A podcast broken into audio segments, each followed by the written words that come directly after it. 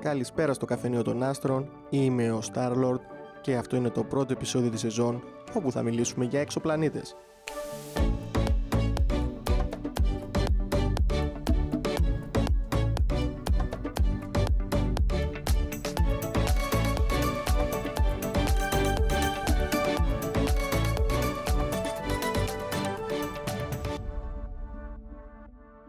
Γεια χαρά σε όλους τους φίλους που μας ακούνε από τη γη ή οποιοδήποτε άλλο μέρος του γαλαξία. Ελπίζω να είστε όλοι καλά στην υγεία σας και να βρείτε το σημερινό επεισόδιο αρκετά ενδιαφέρον, γιατί πρόκειται για ένα από τα πιο ενδιαφέροντα και πιο επίκαιρα θέματα αυτόν τον καιρό.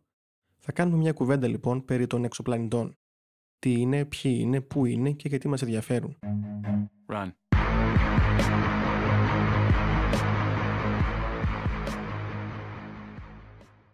Οι εξωπλανήτες λοιπόν όπως λέει και το όνομά τους. Είναι πλανήτες που βρίσκονται έξω, έξω, έξω, έξω, έξω. Εξωπλανήτες δεν λέγονται, έξω βρίσκονται. Οι εξωπλανήτες ή αλλιώς εξωηλιακοί πλανήτες είναι αυτοί που βρίσκονται έξω από το ηλιακό μας σύστημα και βρίσκονται σε τροχιά γύρω από το δικό τους μητρικό άστρο. Αν μπορούμε να φανταστούμε την έννοια των συνόρων στο σύμπαν τότε οτιδήποτε βρίσκεται εκτός του ηλιακού μας συστήματος είναι ξένο προς εμάς. Κάπου εκεί κοντά λοιπόν, εκεί στα σύνορα του ηλιακού μας συστήματος, βρίσκεται και το υποθετικό νέφος του Ορτ, το οποίο είναι, είναι κάτι σαν μια σφαίρα που περικλεί το ηλιακό μας σύστημα. Οτιδήποτε λοιπόν δεν βρίσκεται μέσα σε αυτή τη σφαίρα θεωρείται λοιπόν έξω από αυτήν, άρα έξω και από το ηλιακό μας σύστημα.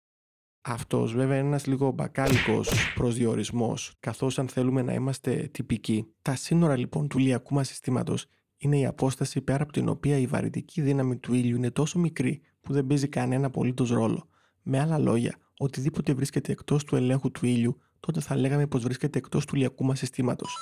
Σκεφτείτε λίγο το εξής. Στην γη έχουν γίνει τόσοι πόλεμοι για να οριοθετηθούν τα σύνορα της μίας χώρας από την άλλη, Αντίστοιχα, θα μπορούσαμε να πούμε ότι και στο γαλαξία μας διάφοροι αστέρες έχουν πολεμήσει μεταξύ τους, έχοντας ως όπλο τη βαρύτητα. Έτσι, ο γαλαξίας έχει χωριστεί σε διάφορα ηλιακά συστήματα, ένα από τα οποία είναι και το δικό μας. Με άλλα λόγια, λοιπόν, το ηλιακό σύστημα τελειώνει εκεί όπου το μαγνητικό πεδίο του γαλαξία γίνεται ισχυρότερο από το μαγνητικό πεδίο του ήλιου.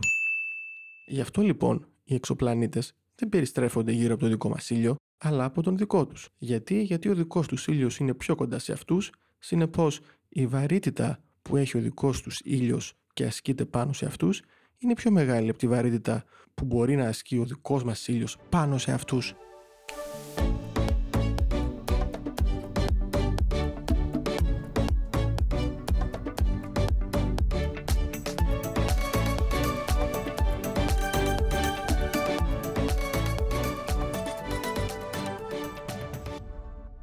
Ώρε-ώρε σκέφτομαι το γεγονός ότι όταν γεννήθηκα πριν περίπου 30 χρόνια, ο κόσμος δεν ήξερε για την ύπαρξη άλλων πλανητών πέρα από αυτού του ηλιακού μας συστήματος. Οπότε, πριν 30 χρόνια δεν είχαμε ιδέα και πόσους εξωπλανήτες πιστεύετε ότι γνωρίζουμε σήμερα. Έχουμε ανακαλύψει 4.000 και βάλε εξωπλανήτες. Είναι τρελό το νούμερο έτσι. Πριν 30 χρόνια δεν ξέραμε τι υπάρχει γύρω μας και 30 χρόνια μετά έχουμε ανακαλύψει 4.000 εξωπλανήτες. Είναι πραγματικά τρελό αν το σκεφτεί κανείς και φυσικά κάθε μέρα εννοείται ότι βρίσκουμε κι άλλους, έτσι. Γιατί είναι όμως δύσκολο να βρούμε εξωπλανήτες και να τους μελετήσουμε; Οι άνθρωποι έχουμε πάει μόνο μέχρι το φεγγάρι και το θεωρούμε σαν το μεγαλύτερο κατόρθωμα που έχουμε κάνει και δεν έχουμε πάει σε κανέναν άλλον πλανήτη που βρίσκεται γύρω μας. Δεν έχουμε πάει στο Δία, δεν έχουμε πάει στον Άρη, δεν έχουμε πάει πουθενά, δεν έχουμε πάει σε κάποιον άλλο πλανήτη. Όταν λοιπόν δεν έχουμε ανακαλύψει τη γειτονιά μας, πόσο μάλλον να πάμε σε άλλες γειτονιές, σε άλλα ηλιακά συστήματα έξω από το δικό μας. Η αλήθεια λοιπόν είναι πως οι εξωπλανήτες βρίσκονται αρκετά μακριά. Για παράδειγμα, ο COI 456.04 είναι ένας εξωπλανήτης που μοιάζει πάρα πολύ στη Γη ο ήλιος που έχει, ο ήλιος στον οποίο γυρίζει δηλαδή γύρω-γύρω, όπως γυρίζει και η γη γύρω-γύρω από το δικό μας ήλιο, έτσι και αυτός γυρίζει γύρω-γύρω από έναν δικό του ήλιο. ε, που παραπιπτόντως αυτός ο ήλιος λέγεται Kepler 160 μοιάζει και αυτός αρκετά στο δικό μας.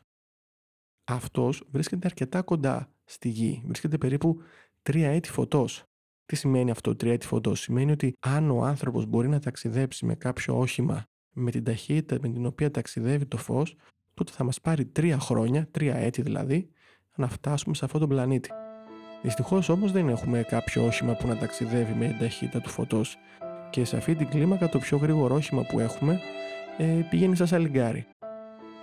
Οπότε θα μας πάρει πάρα πάρα πάρα πολλά χρόνια να πάμε οπουδήποτε μακριά εκτός του ηλιακού μας συστήματος και γι' αυτό και δεν το έχουμε επιχειρήσει μέχρι τώρα.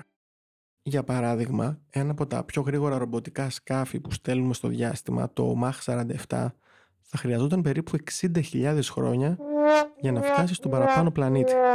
Τώρα μιλάμε για 60.000 χρόνια τη στιγμή που ο μέσος άνθρωπος ζει 80. Καταλαβαίνετε για πόσες γενιές δηλαδή μιλάμε. Οπότε αν δεν μπορούμε να πάμε στους εξωπλανήτες, πώς τότε μπορούμε να τους μελετήσουμε, πώς μπορούμε να μάθουμε ότι υπάρχουν, πώς μπορούμε να δούμε αν έχουν νερό, αν έχουν οξυγόνο, πώς μπορούμε να δούμε αν είναι κατοικήσιμοι, αν είναι κάποιος backup πλανήτης στον οποίο μπορεί να φιλοξενηθεί η ζωή.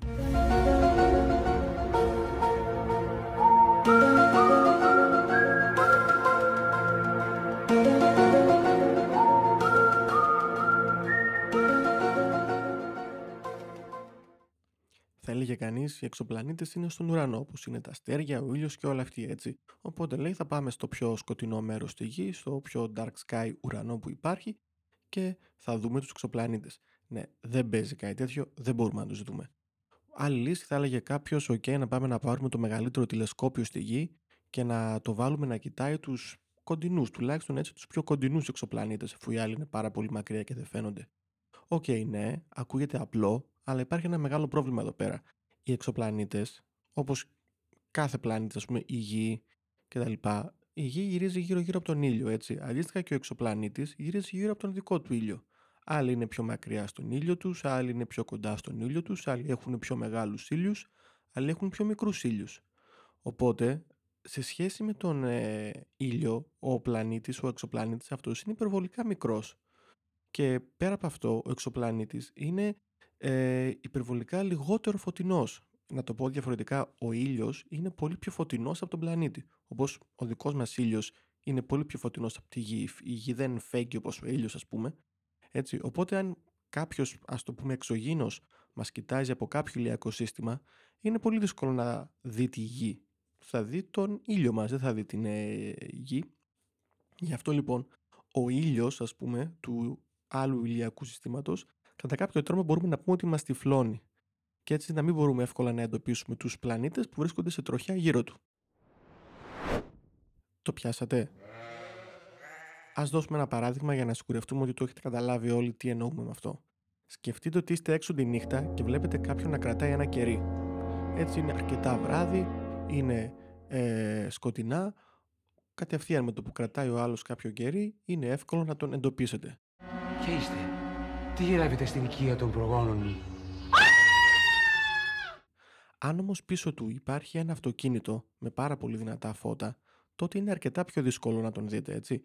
Γιατί η διαφορά φωτεινότητας ανάμεσα στο κερί και τα δυνατά φώτα ενός αυτοκινήτου είναι περίπου της τάξης του 1 προς 1000. Δηλαδή, τα φώτα του αυτοκινήτου είναι χίλιες φορές πιο δυνατά από το φως που έχει ένα κερί. Πού πας χωρίς φανάρια, Η διαφορά τώρα της φωτεινότητας ανάμεσα σε έναν εξωπλανήτη, προσέξτε τώρα, η διαφορά της φωτεινότητας ανάμεσα σε έναν εξωπλανήτη και στο άστρο του, στον ήλιο του, δεν είναι απλά της τάξης του χίλια, όπως είναι μεταξύ του αυτοκινήτου και του κεριού, αλλά είναι της τάξης του δισεκατομμυρίου τώρα. Oh, Με άλλα λόγια, για να ζωγραφίσω μια εικόνα στο κεφάλι σας, είναι σαν να προσπαθείτε να δείτε κάποιον να κρατάει ένα κερί, αλλά πίσω του αντί για αυτοκίνητο να υπάρχει μια έκρηξη ατομικής βόμβας. Οπότε τα πράγματα είναι αρκετά δύσκολα. Δεν μπορούμε να πάμε στους εξωπλανήτες, δεν μπορούμε να τους δούμε και όλα στους εξωπλανήτες, οπότε σκεφτήκαμε κάποιους άλλους τρόπους που θα μπορούσαν να μας βοηθήσουν να τους εντοπίσουμε και να τους μελετήσουμε.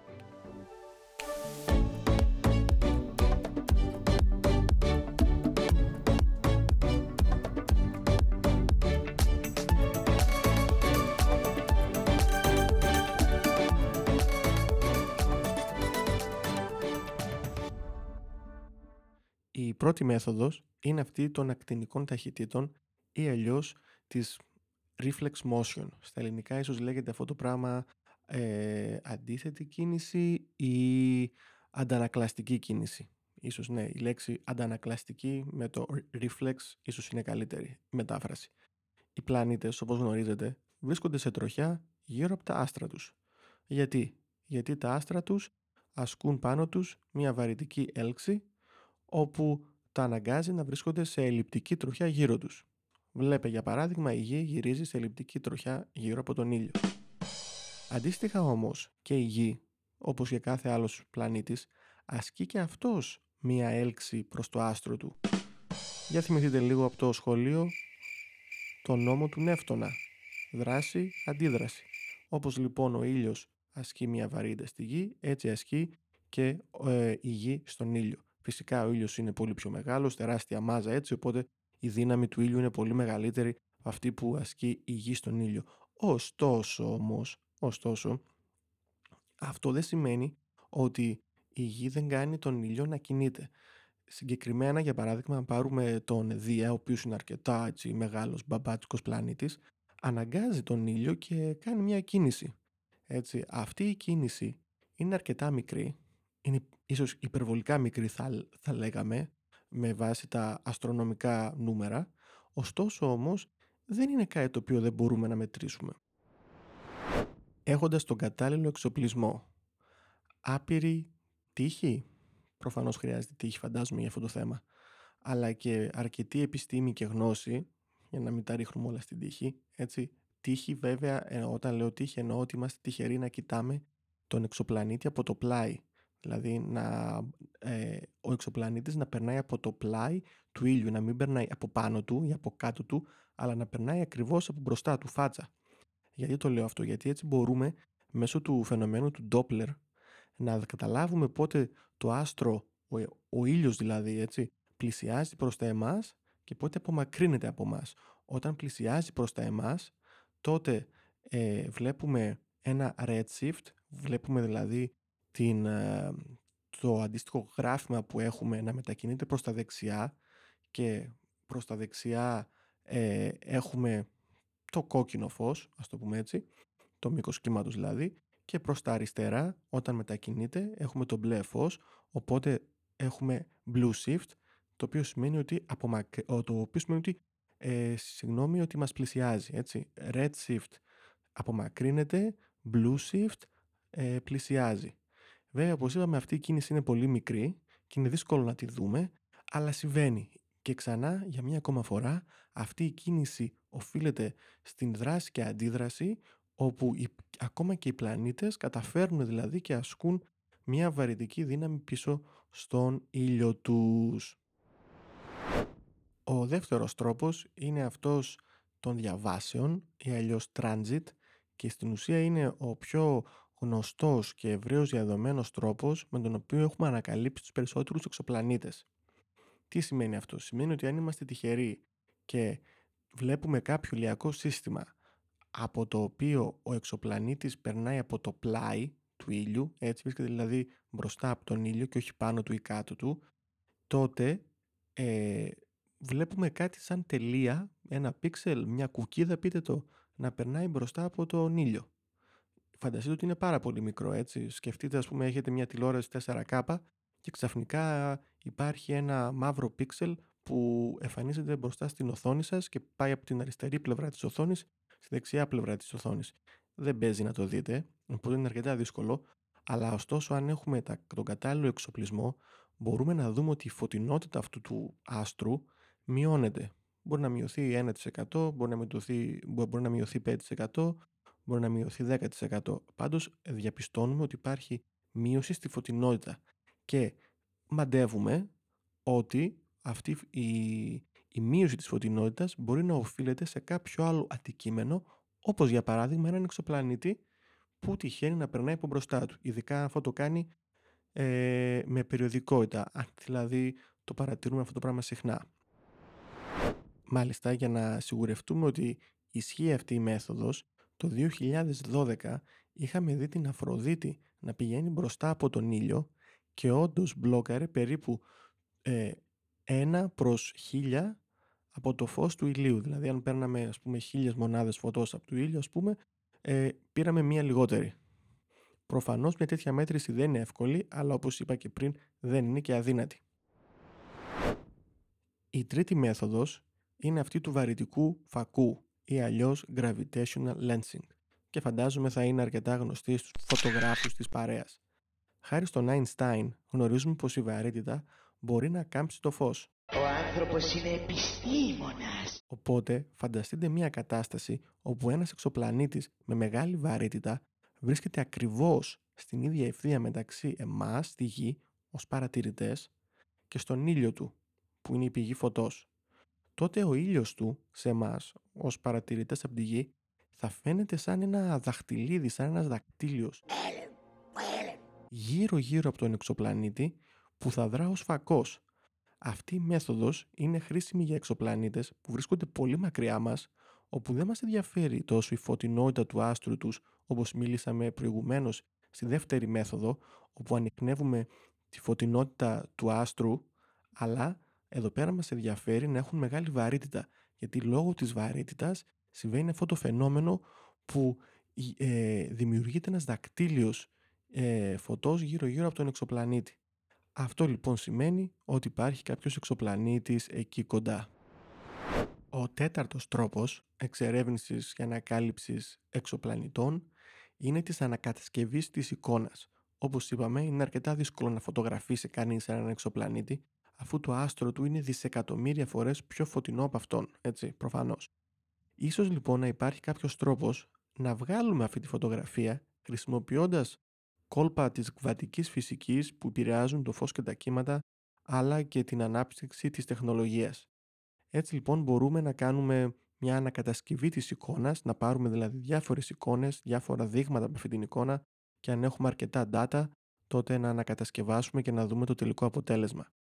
Έτσι έχουμε καταφέρει να φωτογραφίσουμε έναν εξωπλανήτη ο οποίος βρίσκεται σε τροχιά γύρω από έναν καφέ νάνο τον 2M 1207.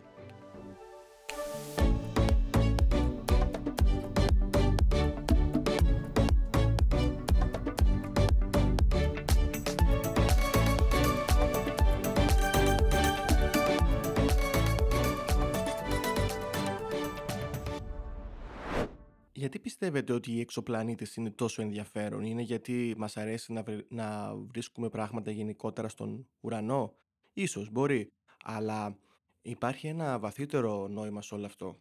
Πρόσφατα έπεσε στα χέρια μου το βιβλίο του Μίκιου Κάκου που μιλάει για το μέλλον της ανθρωπότητας και έχει ίσως την πιο ανατριχιαστική εισαγωγή που έχω διαβάσει.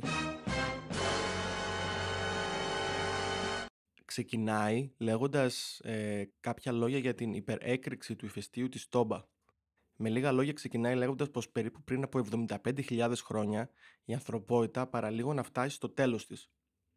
Μια γιγάντια έκρηξη ενός ηφαιστείου της Ινδονησίας σήκωσε ένα κολοσσίο πέπλος σκόνης και καπνού και εξαπλώθηκε σε ακτίνα χιλιάδων χιλιόμετρων. Η υπερέκρηξη του ηφαιστείου της Τόμπα ήταν τόσο βίαιη που κατατάσσεται ως το πιο ισχυρό ηφαιστειακό γεγονός των τελευταίων 25 εκατομμυρίων χρόνων. Το ηφαίστειο αυτό έφτιασε παιδιά στον αέρα περίπου 3.000 κυβικά χιλιόμετρα σκόνης. Αυτό ήταν και η αιτία βέβαια να βυθιστούν μεγάλες εκτάσεις ε, της Ινδίας και των γύρω περιοχών της Μαλαισίας κτλ. κάτω από 10 μέτρα παχιάς ηφαιστειακής σκόνης. Τώρα η ηφαιστειακή σκόνη δεν είναι και ότι καλύτερο. Η τοξικότητα της ατμόσφαιρας μέσω της βροχής μόλυνε το νερό και αυτό μέσω της θάλασσας ταξίδεψε μέχρι την Αφρική σκορπώντας έτσι ένα μονοπάτι θανάτου στο διάβα του. Σκεφτείτε λίγο το μέγεθος του χάους που προκάλεσε ο κατακλυσμός αυτός. Οι πρόγονοί μας ήταν σίγουρα τρομοκρατημένοι καθώς αρχικά άρχισαν να ζεσταίνονται, η θερμοκρασία ανέβηκε, ξαφνικά αρχίζουν μετά να βλέπουν γκρι σύννεφα, να σκοτεινιάζουν οι ουρανοί, λένε τι γίνεται εδώ πέρα; Πολλοί από αυτούς δηλητηριάστηκαν και πέθαναν από τη σκόνη έτσι, και την παχιά μαύρη στάχτη εθάλη στον αέρα.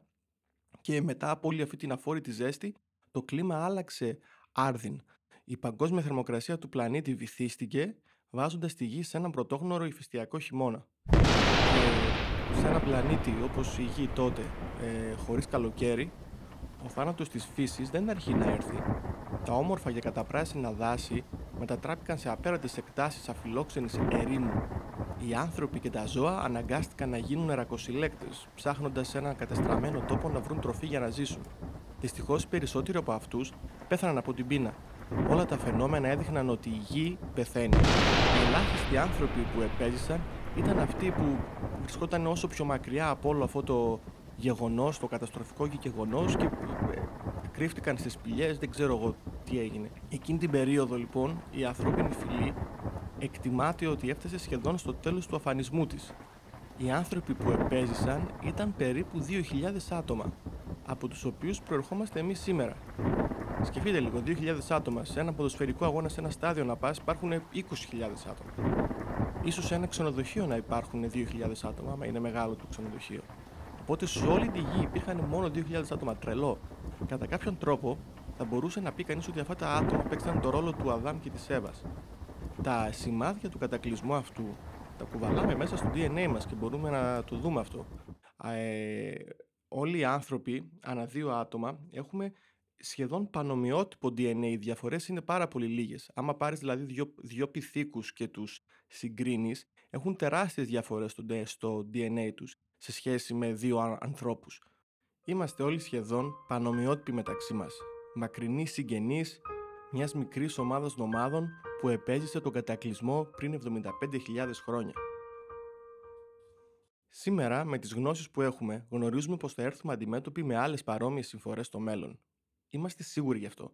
Το 1992 ανακαλύφθηκαν οι πρώτοι εξωπλανήτες, δηλαδή, όπως είπαμε και πριν, εξωπλανήτες είναι οι πλανήτες εκτός του ηλιακού μας συστήματος, όπου περιστρέφονται γύρω από ένα αστέρι, όχι τον δικό μας ήλιο, αλλά κάποιον δικό του ήλιο.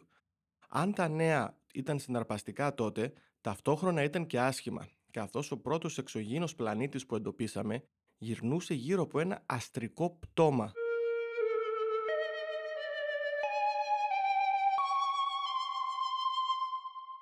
Αστρικό πτώμα όταν λέω εννοώ έναν αστέρα νετρονίων, ο οποίος μετά από μια έκρηξη supernova εξαπέλυσε ό,τι είχε και δεν είχε μέσα του όλη την ενέργεια και πέθανε, σκοτώνοντας έτσι την οποιαδήποτε μορφή ζωής βρισκόταν κοντά του. Κανένας, μα κανένας ζωντανός οργανισμός δεν μπορεί να επιζήσει όταν έρθει αντιμέτωπος με μια πυρηνική έκρηξη ενέργειας που αναδύεται από μια έκρηξη supernova. Αν υποθέσουμε ότι κάποτε ίσως ζούσε κάποια μορφή πολιτισμού εκεί σε αυτόν τον πλανήτη, φανταστείτε λίγο τι χάος θα επικρατούσε. Αν γνώριζαν ε, ότι ο, ο ήλιος τους, το μητρικό αστέρι, πρόκειται σύντομα να πεθάνει, τότε θα γινόταν πανικός. Χαμός, λαιλασίες, κυνηγητό, για ίσως μια πολυπόθετη θέση σε κάποια από τις τελευταίες θέσεις ε, στα λίγα διαστημόπλαια που θα είχαν μείνει τα οποία ίσως να τους μετέφεραν σε κάποιον άλλον ασφαλέστερο πλανήτη, για παράδειγμα. Σκεφτείτε τη φρίκη αυτών που δεν, θα, που δεν βρήκαν κάποια θέση, δεν είχαν αρκετά χρήματα για να βρουν μια θέση και έμειναν πίσω στον πλανήτη, γνωρίζοντας ότι στο μέλλον είναι καταδικασμένοι να περιμένουν καρτερικά να συναντήσουν το πεπρωμένο τους, που δεν θα ήταν άλλο με το τέλος της ζωής των ίδιων και του ηλίου τους και του πλανήτη τους. Είναι ανδιαφυσβήτο γεγονός πως μία τέτοια μέρα θα έρθει και σε εμάς εδώ στη γη. Η ανθρωπότητα λοιπόν θα έρθει αντιμέτωπη με κάποια παρόμοια καταστροφή. Το ερώτημα είναι αν εμείς, όπως και οι προγόνοι μας, θα έχουμε το κουράγιο και το στένος να επιζήσουμε όπως έκαναν και αυτοί.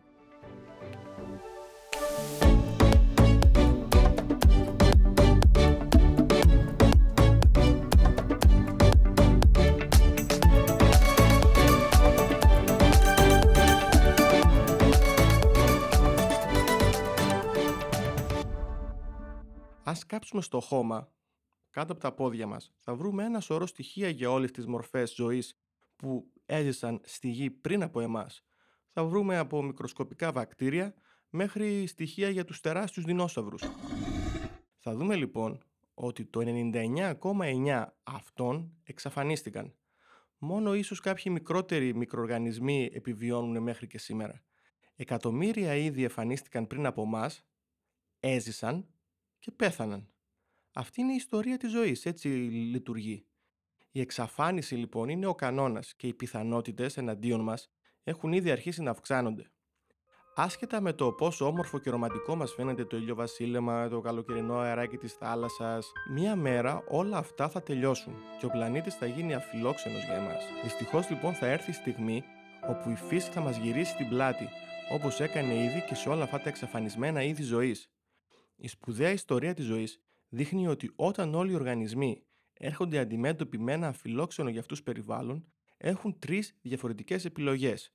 Επιλογή νούμερο 1 να αλλάξουν περιβάλλον. Επιλογή νούμερο 2 να προσαρμοστούν σε αυτό το περιβάλλον. Επιλογή νούμερο 3 να πεθάνουν. Αλλά αν κοιτάξουμε αρκετά μακριά στο μέλλον, θα έρθουμε αντιμέτωποι με τόσο τρομακτικές καταστροφές, κάνοντας έτσι την επιλογή της προσαρμογής αδύνατη. Οπότε στην ουσία δεν έχουμε τρεις επιλογές, αλλά έχουμε δύο επιλογές, έτσι. Αφού δεν μπορούμε να προσαρμοστούμε, μπορούμε είτε να αλλάξουμε περιβάλλον, είτε να πεθάνουμε. Με άλλα λόγια, είτε θα φύγουμε από τη γη, είτε θα χαθούμε μαζί της. Δεν υπάρχει άλλος τρόπος.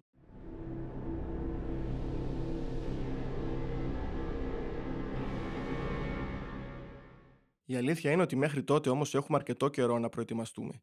Η Γη έχει ήδη βιώσει πέντε μεγάλες καταστροφές στην μέχρι τώρα ζωή της, στις οποίες όμως το 90% της ζωής εξαφανίστηκε. Να τα λέμε και αυτά, έτσι. Όσο σίγουρο είναι πως η νύχτα διαδέχεται την ημέρα, άλλο τόσο σίγουρο είναι πως κάποια στιγμή παρόμοιες καταστροφές θα χτυπήσουν ξανά τον πλανήτη μας.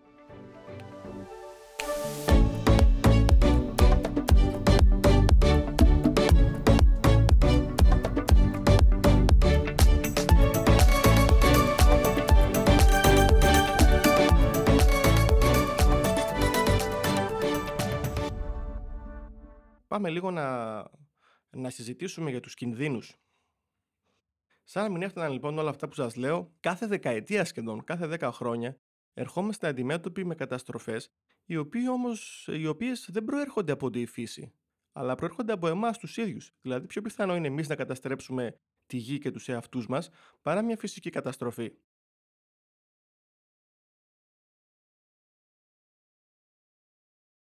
Αρχικά να ξεκινήσω λέγοντας ότι αντιμετωπίζουμε τον κίνδυνο της παγκόσμιας υπερθέρμανσης του πλανήτη, ρισκάροντας έτσι να καταστρέψουμε την ατμόσφαιρα της γης. Αντιμετωπίζουμε τον κίνδυνο με σύγχρονους πολέμους, σύγχρονα όπλα, ε, πυρηνικές βόμβες κτλ. Αντιμετωπίζουμε τον κίνδυνο διαφόρων μικροβίων, όπως το AIDS, ο έμπολα, ο SARS.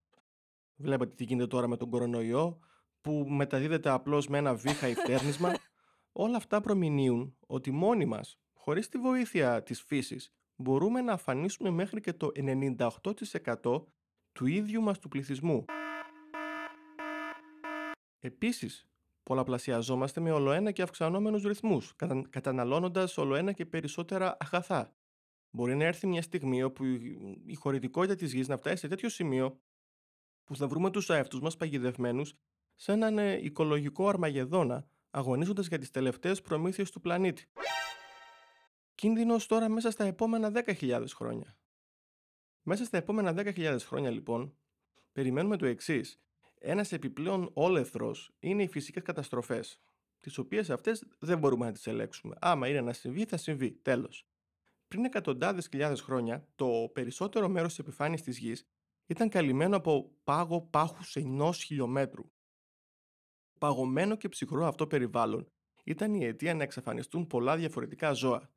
Μετά πριν περίπου 10.000 χρόνια, όταν άρχισε η απόψυξη και το λιώσιμο των πάγων, αυτές οι καιρικές συνθήκες οδήγησαν στην ακμή του ανθρώπινου πολιτισμού μέχρι σήμερα.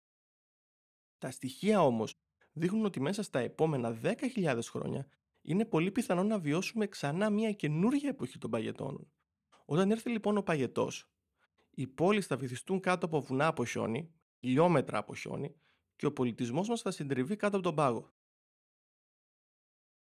Ακόμα όμως και αν καταφέρουμε και ξεπεράσουμε αυτόν τον κίνδυνο, μέσα στα επόμενα 100.000 χρόνια θα έρθουμε αντιμέτωποι με ένα άλλον κίνδυνο.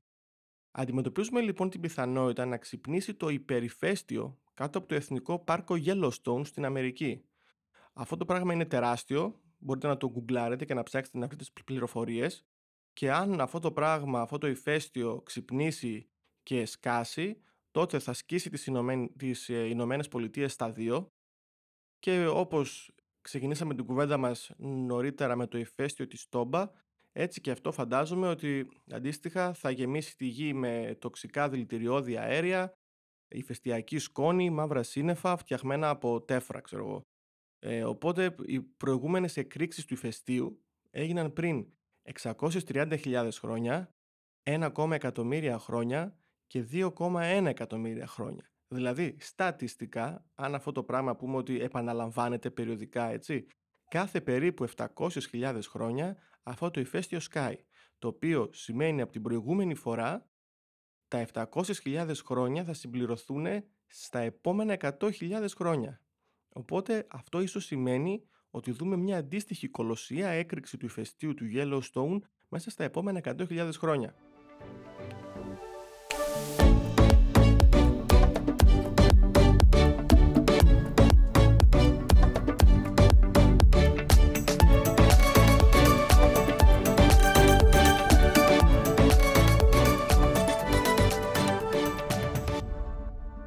Έχουμε όμως και κινδύνους από μετεωρίτες και κομήτες. Σε κλίμακα εκατομμυρίων χρόνων αντιμετωπίζουμε την απειλή ενός μετεωρίτη σύγκρουση με κομίτη. Παρόμοια με αυτή, που μην ξεχνάτε ότι εξαφάνισε τους δεινόσαυρους πριν 65 εκατομμύρια χρόνια. Τότε ένας γιγάντιος βράχος, μήκος περίπου 10 χιλιόμετρων, έπεσε στη Χερσόνησο Γιουκατάν στο Μεξικό, εξφεδονίζοντας τον ουρανό φωτιά που έγινε βροχή από φλόγες και έκαψε τη γη. χωρίς βλάστηση. Η τροφική αλυσίδα πεθαίνει. Πρώτοι λοιπόν πέθαναν οι φυτοφάγοι δεινόσαυροι, που έτρωγαν χόρτο και δεν υπήρχε χόρτο, και στη συνέχεια οι σαρκοφάγοι, που έτρωγαν αυτούς οι οποίοι δεν υπήρχαν. Στο τέλος, το 90% της ζωής του πλανήτη εξαφανίστηκε. Για χιλιετίες λοιπόν ζούμε τις ζωές μας ατάραχοι από το γεγονός ότι στην πραγματικότητα η γη επιπλέει σε ένας μήνος από θανατηφόρους βράχους, Μόλις τον τελευταίο αιώνα οι επιστήμονες άρχισαν να, να ποσοτικοποιούν, το είπα σωστά, τους πραγματικούς κινδύνους μιας μεγάλης σύγκρουσης μετεωρίτη. Σήμερα λοιπόν ξέρουμε ότι υπάρχουν αρκετά ε, αντικείμενα γύρω-γύρω από τη γη, τα οποία αν πέσουν πάνω μας θα αποτελέσουν απειλή για το ανθρώπινο είδος. Συγκεκριμένα τον Ιούνιο του 2017 μετρήσαμε να υπάρχουν 16.294 αντικείμενα. Αλλά προφανώς οι αστρονομοί εκτιμούν ότι πιθανώς να υπάρχουν αρκετά εκατομμύρια ακόμα τέτοια αντικείμενα μέσα στο ηλιακό μας σύστημα που είναι πιθανό να περάσουν ε, κοντά από τη γη. Και τώρα για να σας μαυρίσω τελείως ε, την καρδιά και την ψυχή, σε 5 δισεκατομμύρια χρόνια, ό,τι και να κάνουμε, ακόμα και αν καταφέρουμε να επιζήσουμε όλα αυτά που ε, είπα μέχρι τώρα, σε 5 δις χρόνια έχουμε το game over, ό,τι και να κάνουμε εκεί θα έρθει το τέλος της ανθρωπότητας. Ακόμα λοιπόν και καταφέρουμε να αποφύγουμε όλες αυτές τις καταστροφές, υπάρχει μία καταστροφή που επισκιάζει όλες τις άλλες. Σε 5 δις χρόνια λοιπόν από τώρα, ο ήλιος μας, αυτός ο ήλιος που ανατέλει και μας ζεσταίνει και μας αρέσει που πηγαίνουμε στη θάλασσα κτλ, θα γίνει ένας κόκκινος γίγαντας και θα καλύψει ολόκληρο τον ουρανό. Ο ήλιος θα είναι τόσο γιγαντιαίος όπου θα επηρεάσει την τροχιά της γης και η τροχιά της γης θα είναι μετά μέσα στην ατμόσφαιρα του ήλιου όπου είναι αδύνατο να υπάρξει ζωή μέσα σε τέτοιες θερμοκρασίες. Θα είναι πύρινη κόλαση. Βέβαια, για να κλείσουμε το επεισόδιο με μια χαρούμενη νότα, αξίζει να πούμε ότι μέχρι τώρα οι άνθρωποι πάντα τα καταφέρνουμε.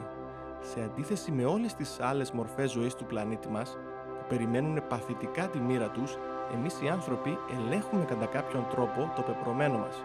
Αν η ιστορία έχει κάποιο μάθημα να μας διδάξει, τότε αυτό είναι πως η ανθρωπότητα ήρθε αντιμέτωπη με κρίσεις ζωής και θανάτου, ανταπεξήλθε και έθεσε ακόμα υψηλότερους στόχους. Το πνεύμα της εξερεύνησης είναι λοιπόν καλά κρυμμένο στα γονίδια μας και πυρπολεί διαχρονικά την ψυχή μας. Διασκελίζουμε το κατόφλι μιας νέας χρυσής εποχής στην εξερεύνηση του διαστήματος. Το 2024 σε τέσσερα χρόνια δηλαδή από τώρα, θα εγκαινιάσουμε το πρώτο αρχηγείο μας στη Σελήνη. Το 2045 θα αποπειραθούμε για το χτίσιμο υποδομών στο έδαφος του Άρη και την εξόριξη πολύτιμων χημικών στοιχείων του. Μέχρι το τέλος του αιώνα, τα αστρόπλια του πέμπτου κύματος τεχνολογίας, τα νανοσκάφη, τα ιστία λέιζερ, οι κινητήρες Ramjet και αντιήλις θα κάνουν πραγματικότητα το ταξίδι μας πέρα από το ηλιακό σύστημα. Η ζωή είναι πάρα πολύ πολύτιμη για να μείνει σε έναν πλανήτη. Οπότε, ο λόγος που υπάρχει τόσος ντόρος, τόση διάθεση, μεράκι και έρευνα γύρω από τους εξωπλανήτες είναι πολύ απλά γιατί δεν έχουμε άλλη λύση. Κάποια στιγμή στο μέλλον οι άνθρωποι θα πρέπει να γίνουν ε, ένα διαπλανητικός πολιτισμός. Δηλαδή να είμαστε σε διάφορους πλανήτες και όχι μόνο στη Γη. Με αυτά και αυτά λοιπόν φτάσαμε στο τέλος του πρώτου επεισοδίου. Στο επόμενο επεισόδιο θα μιλήσουμε για την ανακάλυψη του πρώτου εξωπλανήτη, το οποίο είναι μια πάρα πολύ ενδιαφέρουσα ιστορία ή θα έλεγα ίσως είναι μια ιστορία τρόμου, ιδανική για thriller, αλλά δεν θα πω παραπάνω για την ώρα. Μέχρι τότε να είστε όλοι καλά και clear skies. Γεια σας!